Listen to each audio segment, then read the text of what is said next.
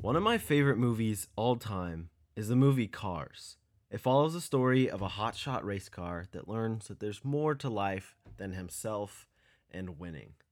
But recently, there's been a scene from the movie that has resonated with me.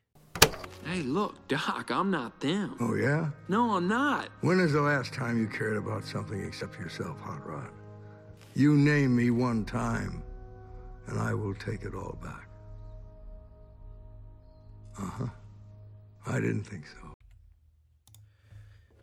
A couple weeks ago, one of my friends was taking a personality test, and they asked me if they went the extra mile for things. And it got me thinking how often do I, or really anyone, go the extra mile?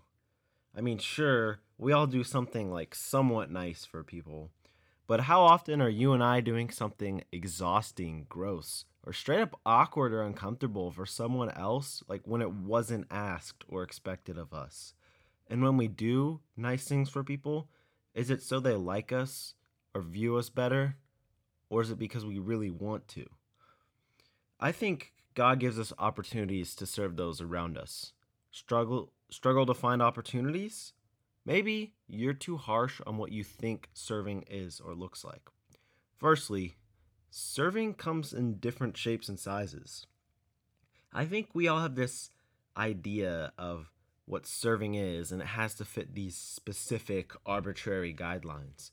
But I was recently reminded that serving can be and can mean lots of different things. Say, for example, I was trying to serve my mom. I could serve my mom by making sure all the cabinets are closed and all the dishes are washed before she even has to ask me or one of my siblings. For my mom, that's serving her. You have to keep love languages in mind when it comes to serving because something that may be really meaningful to my mom or some person may not be meaningful to the next. Maybe there's one little habit that bothers one of your parents or one of your roommates, someone you live with. Maybe you can serve them by fixing that. Maybe you leave the cabinets open, or maybe you don't put your shoes away. Little things like that. Another thing I've been learning about serving is I, I think there's there's two sides of serving. I think serving can be really fun, and you can definitely find joy in serving others. But serving is not always the best time.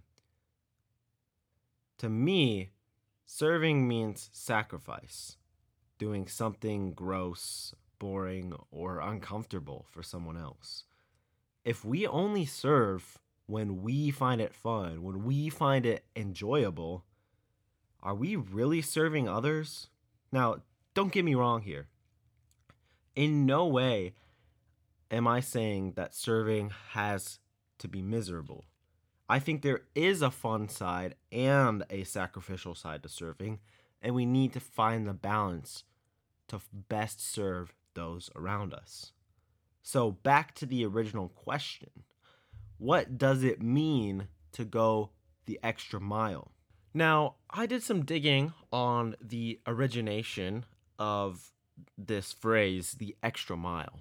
So, back during the times of the Roman Empire, if where you lived was occupied by the Roman government, you could be asked to carry a Roman soldier's gear for a mile.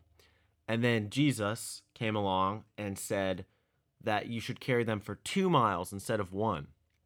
How about that for sacrificial service? Because you could be doing anything. You could be helping your sick grandma, and a Roman soldier could come up to you and say, Carry my gear for a mile. And this stuff was heavy. So you're carrying this dude's gear for one mile. That's what's required of you. But for two miles, for someone that's oppressing you, in most cases, carrying doing an extra 100% for someone that's oppressing you now that's sacrificial service. But what could going the extra mile look like these days? I think today going the extra mile is a combination of both sides of serving. Maybe a friend asks you for a favor for a portion of a project. Maybe you stick around and do more than the part you enjoy or the part you were asked to help with. Maybe it looks like staying after an event and stacking some chairs. Maybe if you see someone someone struggling to carry something in, you help them carry it all the way to wherever they were carrying it. But here's my final challenge to you uh, sort of a three part challenge. Find a way you can serve someone around you. For example, loading and unloading the dishwasher every day. You can make it fun. You could play music or a podcast. Serving can be fun. You can make serving fun. I think one of the number one ways to do that is playing music, but it might look different for you. Maybe make a game out of it. Find a way to serve that you're super passionate about. This could look like anything. The best way to find somewhere you're passionate about is trying out different places. So maybe there's something you're already passionate about. Maybe you really like sports. Maybe you could try coaching a youth team. Um, maybe you like making videos. Maybe you could help a nonprofit make videos or help make a friend videos. Or maybe you like photography. Maybe you can help your friends get headshots so they can have a better portfolio for their resume. I don't know, but find something you're super excited about. I have a lot of things that I'm super excited about, and I could use them to serve other people because I'm already super excited about this thing I'm doing. Maybe that just looks like doing it for free or helping someone you wouldn't normally help. And finally, find a place that stretches you in some shape or way. None of these areas have to be mutually exclusive. Maybe you find a job that you are passionate about that is serving someone around you and that stretches you. Like that could all be one place. But the important thing is as long as you're serving. If you thought of something during this podcast and you were like, "Oh no, but that that can't count." That does count.